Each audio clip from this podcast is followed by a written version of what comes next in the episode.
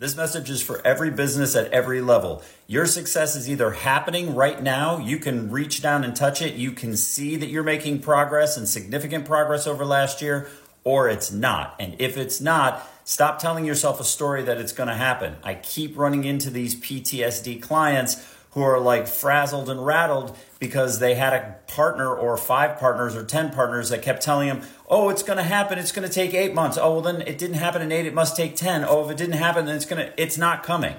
Your message is wrong. Your strategy is wrong. Your partner is wrong.